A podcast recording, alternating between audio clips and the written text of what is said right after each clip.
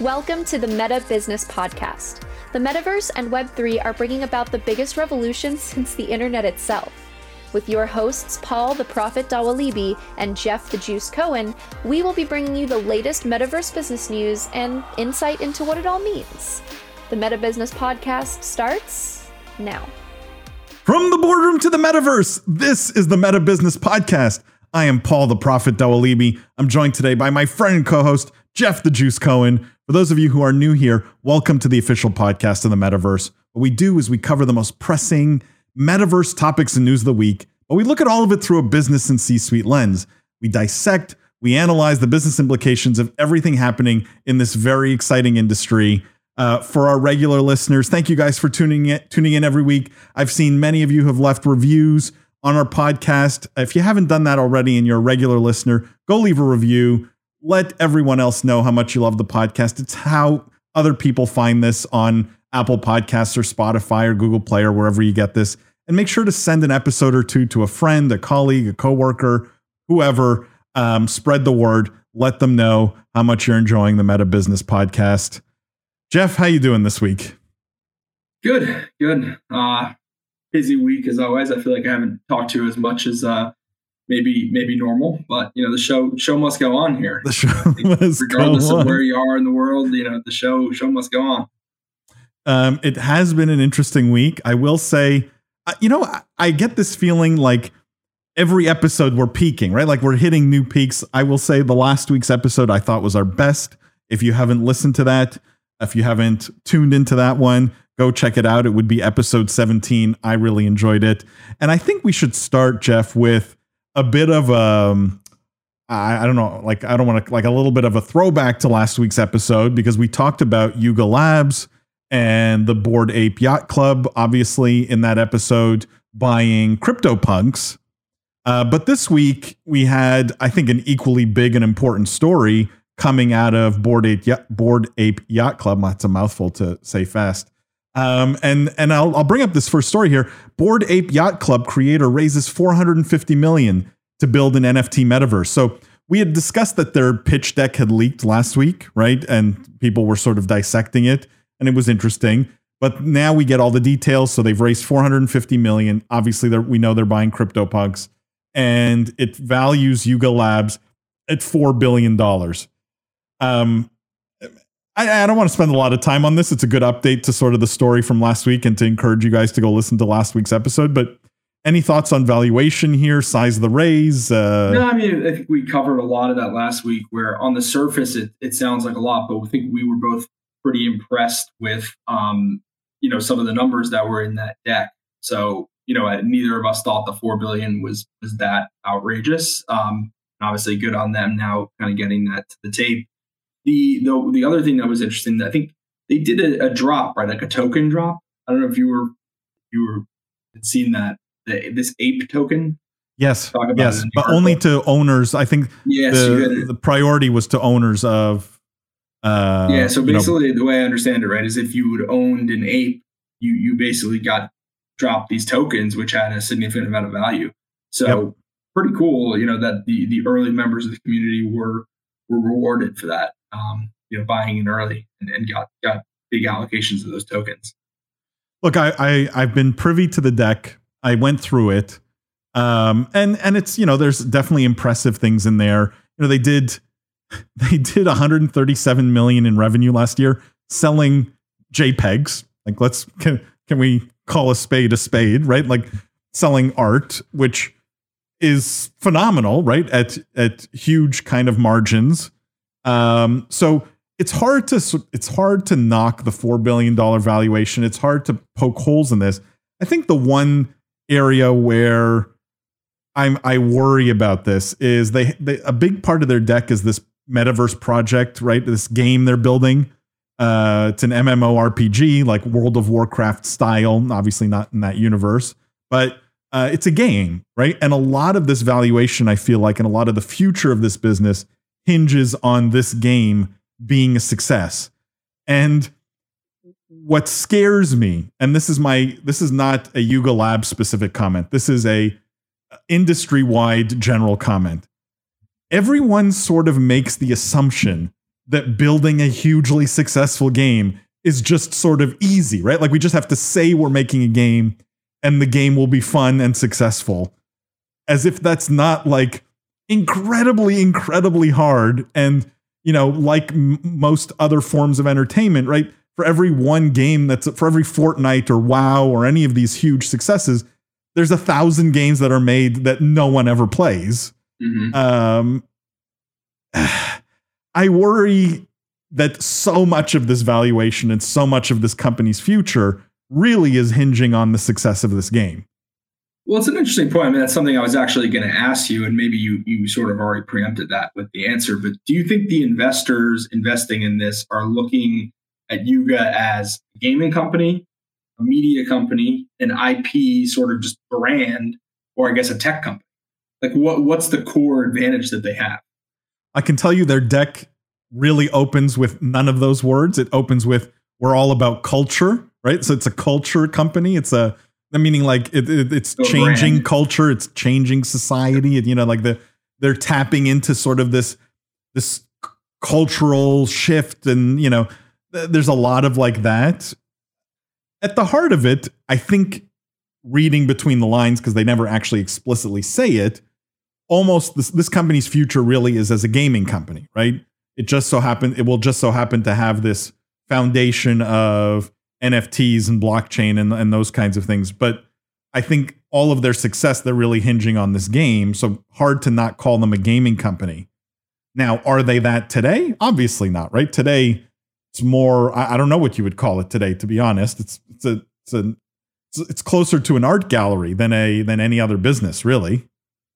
Yeah. So uh, we'll see. I, I don't know. I, am not. I, I, have seen nothing about the game. Right. Obviously, uh, hard to make judgment.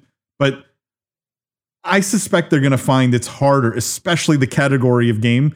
You know, we we host the Business of Esports podcast also, which we spend all our time talking about gaming. MMORPGs, like the universe is littered with MMORPG failures. Um, even New World, right, didn't work, and that had Amazon behind it and a ton of hype early on. Um, that is a really, really phenomenally difficult genre to go after.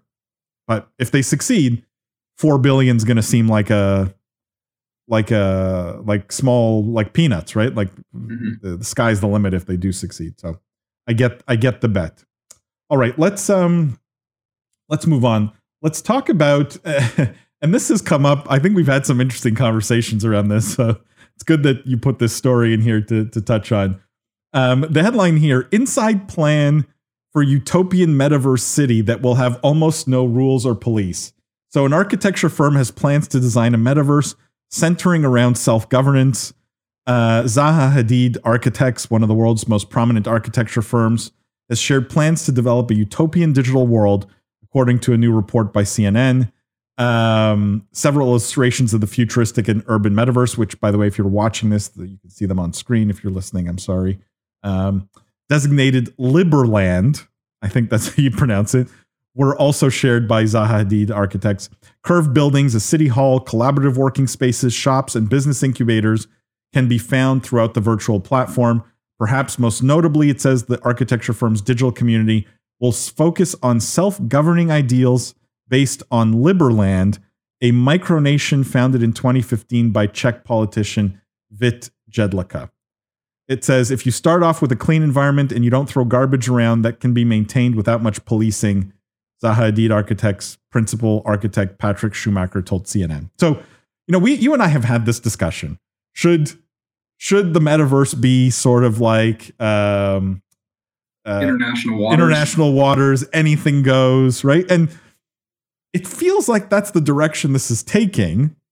I think there's also another interesting conversation here around architecture firms getting involved in the design of metaverse or the and metaverse or metaverse. At, at, that, I mean, they're True. incredibly well known. Um, so curious to get your thoughts on both of those.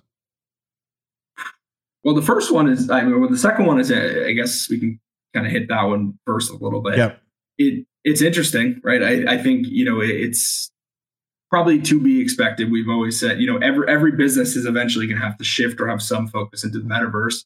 So it, it makes all the sense in the world that a firm like Zaha Hadid who their buildings in real life are, are pretty impressive architectural feats. Like they're each always like very unique and like they're not just like cookie cutter buildings. I know there's a bunch of them in, in New York City uh, where you know so we both live. So yeah, it's pretty it's pretty cool to bring bring kind of that real world architectural experience to the metaverse to build some of these cool unique structures there.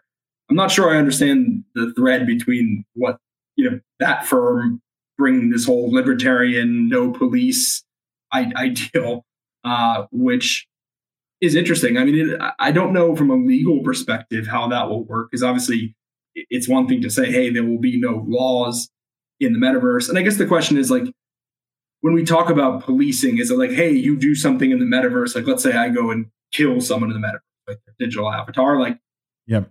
Technically that's not illegal. When you kill someone yeah. in Grand Theft Auto, you don't, the police don't come to your house and like yeah. kill and then put you in jail.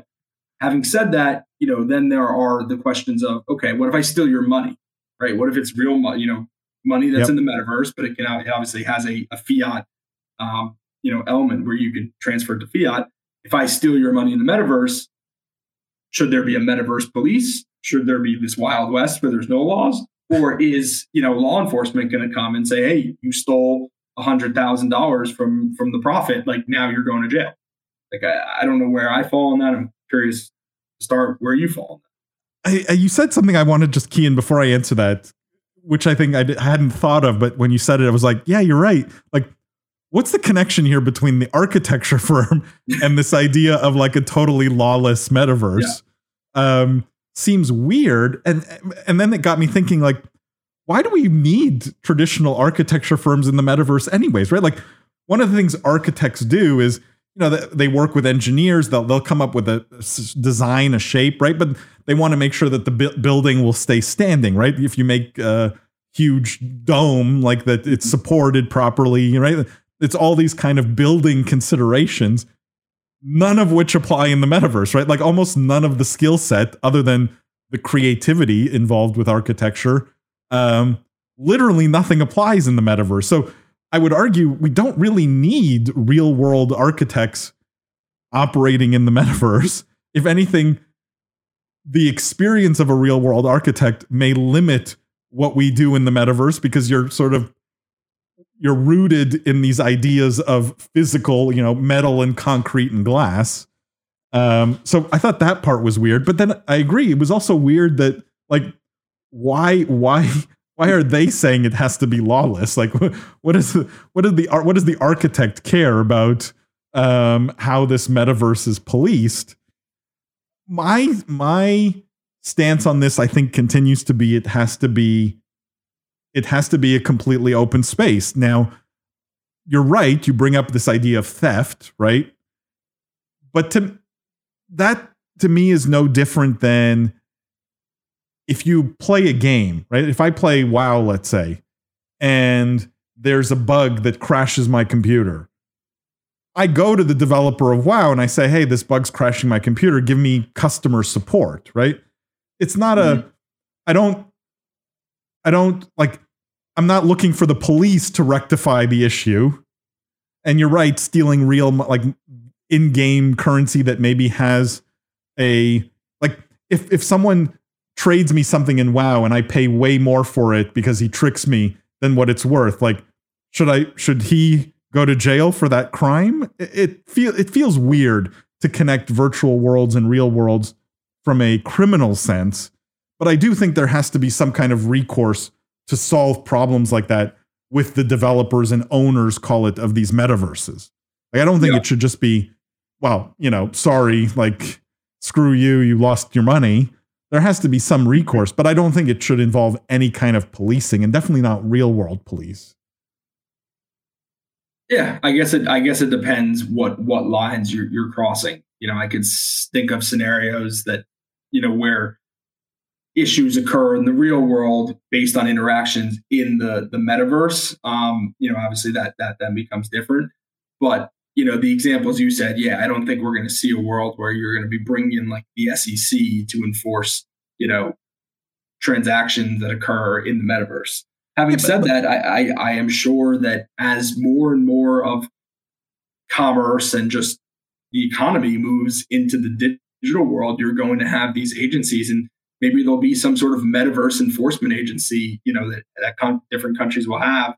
And, you know, based on where the player is or like where the player's physical body is, there will be an enforcement agency that that kind of oversees behavior and, and activity in the metaverse. Right. I mean, you wouldn't have thought that for social media, but you know, you, you do kind of have that. Not well, we don't have that for social media.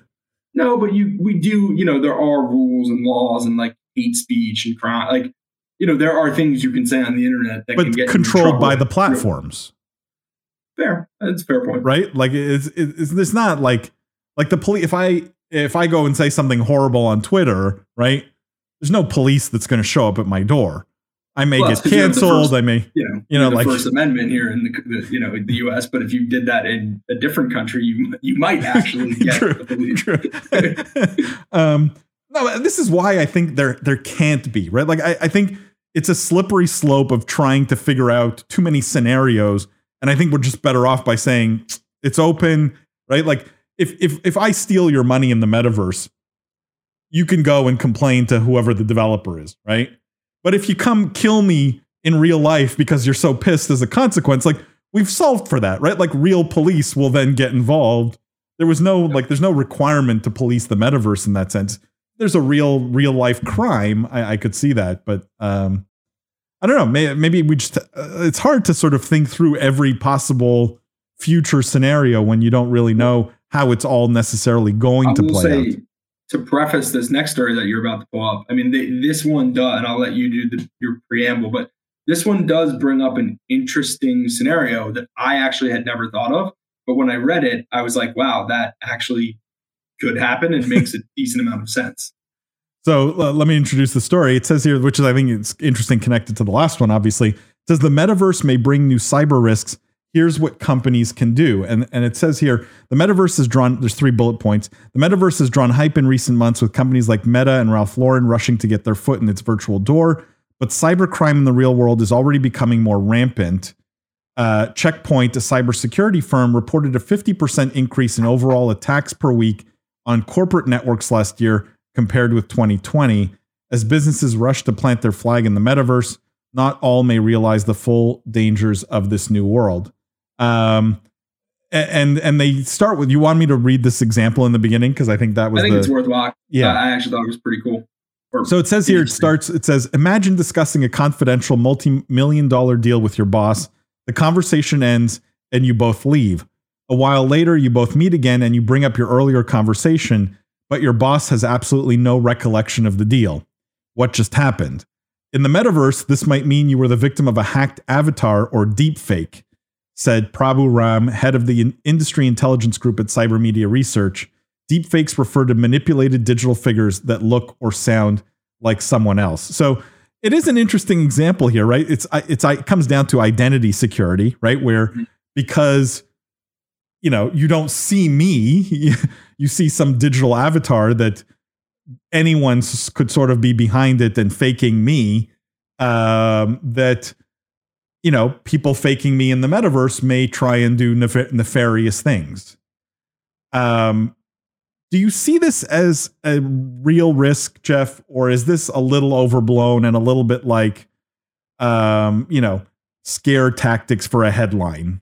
I think it actually is, and that scenario. I mean, certainly, if we're talking about enterprise, you know, enterprises moving into the metaverse, and if you you're going to have a confidential meeting, you know, in, in a boardroom like where you're discussing quarterly results or something like that, yeah, I mean, like if you don't know who's there, uh, that's that's a huge enterprise level security risk, right? Like let's say, you know, and and this is something that's common. You know, you see it.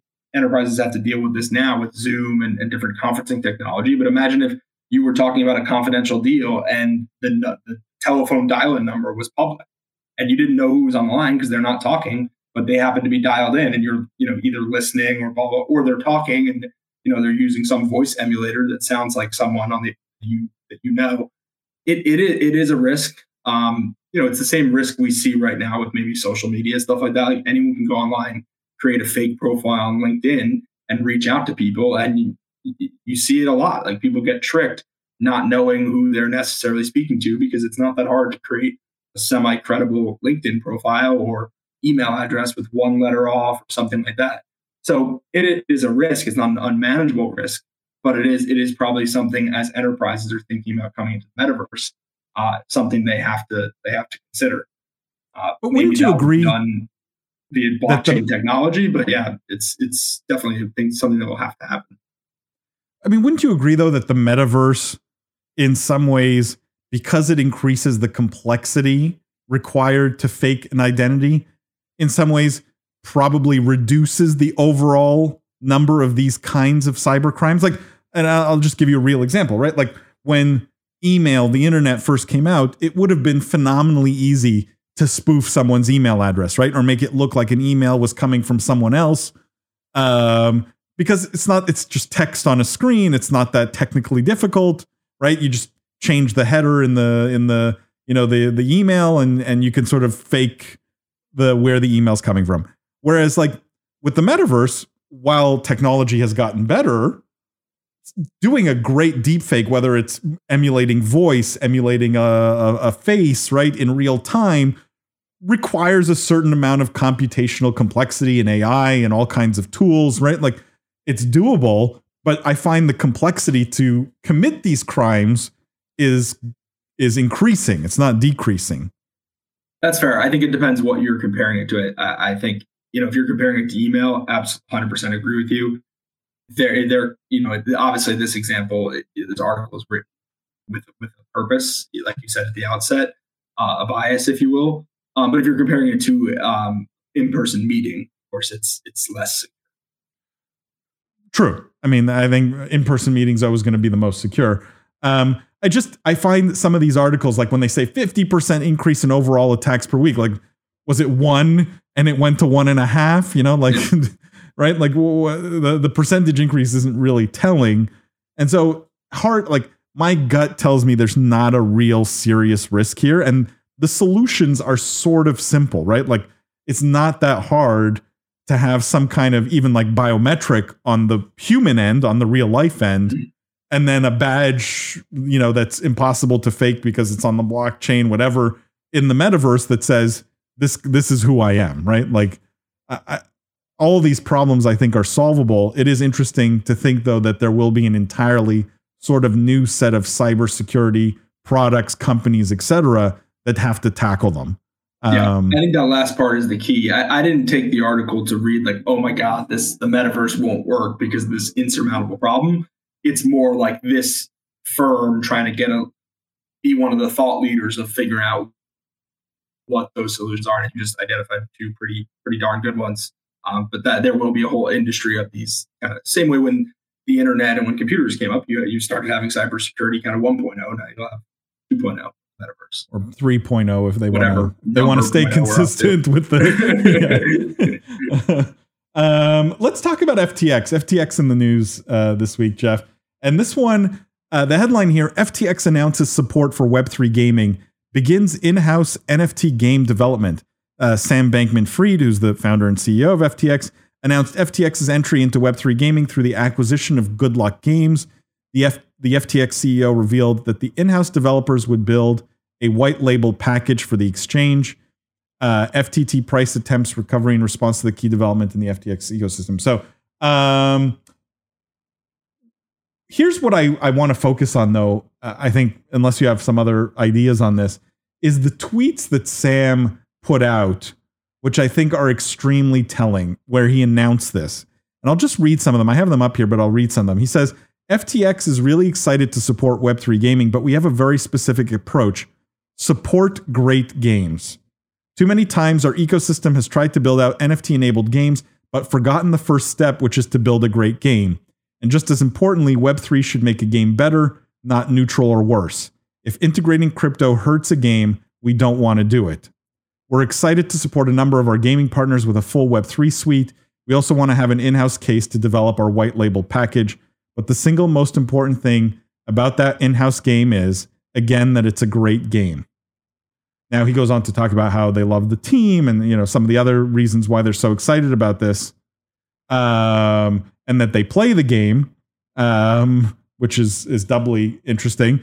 Uh, but look, I can't help but like the prophet was right. You know, one of those moments we put up all the graphics. Well, You know, I got so there's much. two explanations here. Either the prophet was right or Sam is listening to the podcast. So, you know, Of course, Sam was listening to the podcast. Of course, he got this idea from the Meta Business podcast. Uh, and and and but I got a lot of hate. I'm telling you, a lot of hate for the comments I made at the the Play to Earn uh, crowd create conference thing I did, where I said everyone's lost track of what's important here, which is making a great game. And Sam, I consider a genius. Obviously, he has built maybe the most incredible company in the entire crypto industry. Um, how like it, it's impossible to disagree with this approach, right? But it feels novel. well, you know, I'm Mr. Devil's Advocate, but here I don't. I we this has been our mantra sort of all since we started this podcast and started talking about play to earn. And I don't think I know you said you got a lot of hate, but I don't think it's a super hot take. Like I think the, the industry is starting to recognize that some of the early iterations of these games weren't fun, and it was always hey, the, the fun games are coming. So I think that Sam is absolutely right. Prophet was, of course, also absolutely right. And I don't have too much to add because I think I, we're fully in agreement here. It, it has to start with the games, and it, it becomes a mechanic. Nobody would ever say, "Hey, I want to create an in-game purchase game." It's like, no, no, no. You have a game; it's fun, and then there's in-game purchases. Hmm. Like that's it's a monetization metric, not the game. No, but he says a couple of things that I think you're you're right. I think maybe people are coming around to the idea that good games are around the corner, which I don't know, right? They may be. Um, but he says something that I think most of the crypto world misses, which is he says Web3 should make a game better, not neutral or worse. And I will I will extend his comment one step further, and it's it we have to communicate to gamers how it makes it better. It can like if we can't explain how this makes it better in some very real way for that gamer, no one's going to care, right? And the, the the the masses of gamers that everyone wants to pick up in the crypto world, well, none of them will care.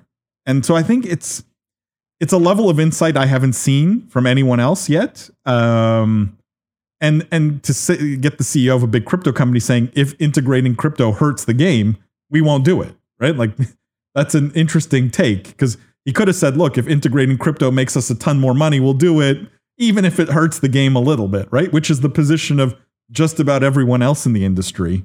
Um, so I thought this was really refreshing as a take, and uh, it'll be interesting to see in my mind, Jeff, what they do with, you know, with with a game development studio in house, and how they manage to build that while also trying to push, Mhm. you know, the adoption of digital assets, which is their whole mantra. Do you do you think this is part of a bigger strategy to bring a lot more in house? Because I know they're building the white label product. They've, they've hired a bunch of people in gaming, so obviously they they have a bigger strategy here. But I guess I hadn't been aware previously that it was going to be to bring a bunch of development teams in house. So do you think do you think fast forward 18 months from now we're going to see FTX be as big of a brand in gaming as as Zynga? And that's obviously a little bit hyperbole, but are they going to have 10 different teams building 15, 20 games? I don't know if the numbers 15 or 20, but I definitely would get behind and will probably put money on betting that we see at least another two kind of bets, whether it's an investment or an acquisition. Um, when you're at the scale of an FTX, right? Like you can't go timid or go like small scale. I think the the interesting part of this play is there's clear conviction around gaming and how it it integrates with their core crypto business. I wouldn't be surprised if FTX over time, you know, puts a billion dollars more into gaming. Um, that that would not shock me. And I think that it's also just smart, and it's going to increase the competition for game developers, which is an already like super heated market, which I think is interesting. We need to start a game development studio. I think We're, we're a year too late. yeah. Um, um, I just I want to end on on um, one last very quick uh, story here, which we'll spend two seconds on, and and it's another game developer, which I think is interesting. Gamefam raises 25 million to build games for Roblox, and I have just one quick question for you here. Obviously, we're big fans of Roblox from a metaverse perspective. I think they're ahead of the curve of just about anyone else. But is that a lot of money when you're building for only one platform, Jeff? Like, is the how big is the risk when you're so tied to the success of just one platform who future is bright, but it's definitely not certain. It, it is a risk. I mean, and it's a risk in a couple different ways. I mean, one, the the rev share on Roblox is actually super low relative. So actually, it's funny. People, all the developers complain about the thirty percent rev share on uh, on Apple and, and and and Google. It's actually uh, Roblox takes seventy percent of revenue. So it's literally flipped, um, which is you know kind of mind blowing if you think about Where's it. Where's Tim Sweeney? To, yeah, that they're able to get away with that. I guess it's because most of the developers on there are, are UGC and, and, small creators, so they, they probably don't even necessarily realize and certainly can't can't bargain. That I imagine that number will start to shift um, because Roblox is incentivized to bring more creators on. They've talked about that, so I would maybe that number shifts over time. But big rev share take.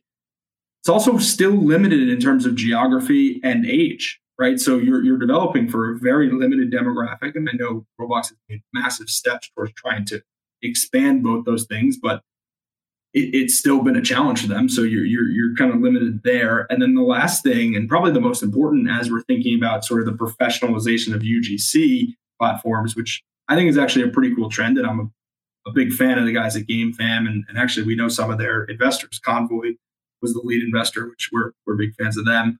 Um, but discoverability is is a big issue for these platforms. There's no real way to to advertise very well and do publishing on the platform. So I'm sure you know that's something they're they're doing in other places, but there's no like great app store optimization or advertising like there is uh, with with Apple and Google for Roblox. Yeah, I think this is great for Gamefam. I think it's exciting when you get a big raise like this in the industry in general. I think the investors here are not going to make a good return, and I probably not anywhere near what they think they're going to make, just because look, like the numbers are what they are. Twenty-five million dollar raise means the business at least worth a hundred million. If you're a VC fund, you need to have at least a billion dollar exit, right? Mean, that's what you need to believe you can get to. I just don't see how you build a billion dollar game development studio just on Roblox today now? Well, that's a great question. Would I mean, that be radically different? Because that that is a good question. Like, how big does Roblox have to get? Because I could, I guarantee you, there were probably people saying that about mobile. You know, ten years yeah. ago. Hey, mobile. Probably. There's only this many gamers. There's only this many like and I don't know what the adoption curve needs to look like and what the, the math and the model kind of shows. But I, I suspect there will be a billion dollar company built that builds you know, is is be sort of the Zynga for Roblox. Like I, I bet there will will be Gamefam. I have no idea, but I, I mean, you're I, bullish on Roblox. I know that, so you probably should believe. This. I'm very bullish on Roblox, but I don't think I don't think other people can just hitch. It's like it's like saying why haven't we seen even take an even bigger example in more traditional media, right? Have we seen a billion dollar media company built just on YouTube? No, no.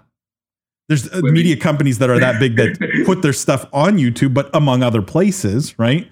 And there are there are influencers and creators on YouTube who are who make good living, right? Maybe even great living, or maybe 50, 100 million dollar businesses, but multi-billion dollar scale where you're you're sort of locked into just one platform. And and YouTube's what 10x the size of a of a Roblox right now, right? Like uh, it feels like a large hurdle and I, I worry that maybe the investors didn't think that one through. I, I don't know. It, it, it's a lot of sexiness, right? And Roblox growth has been uh, tremendously good. Um, and maybe it's just a 10 year play, right? Like, Jeff, I think you could probably convince me if you're saying, yeah, in 10 years, when Roblox is at half a billion users, could we see that? You're right. Like, maybe someone was saying this 10 years ago about mobile. So I can buy maybe the longer term story. I don't know if I buy sort of the hey, the venture fund that's in here needs an exit within two or three years. That I'm a little more concerned if we're if we're shortening sort of the time the time period. Um, man, that time flew by. Jeff, that brings us to the end of this week's podcast. Um, I just want to remind everyone go leave a five star rating and review, guys, on the podcast. Send it to a friend, a colleague, a coworker. Share the podcast with everyone you know who's interested in gaming, interested in the metaverse, interested in crypto, um, all the topics we cover on this show. Jeff, thank you as always. To our audience, thank you guys for tuning in every week. And don't forget, the future is fun. We'll see you guys next week. Thanks for joining us here on Meta Business. Make sure to subscribe to this podcast everywhere you get your podcasts, leave a five star review, and tell your friends, family, and colleagues all about us. Also, make sure to follow Meta TV on all socials to get more of the best metaverse content anywhere. Tune in every week for another episode of Meta Business.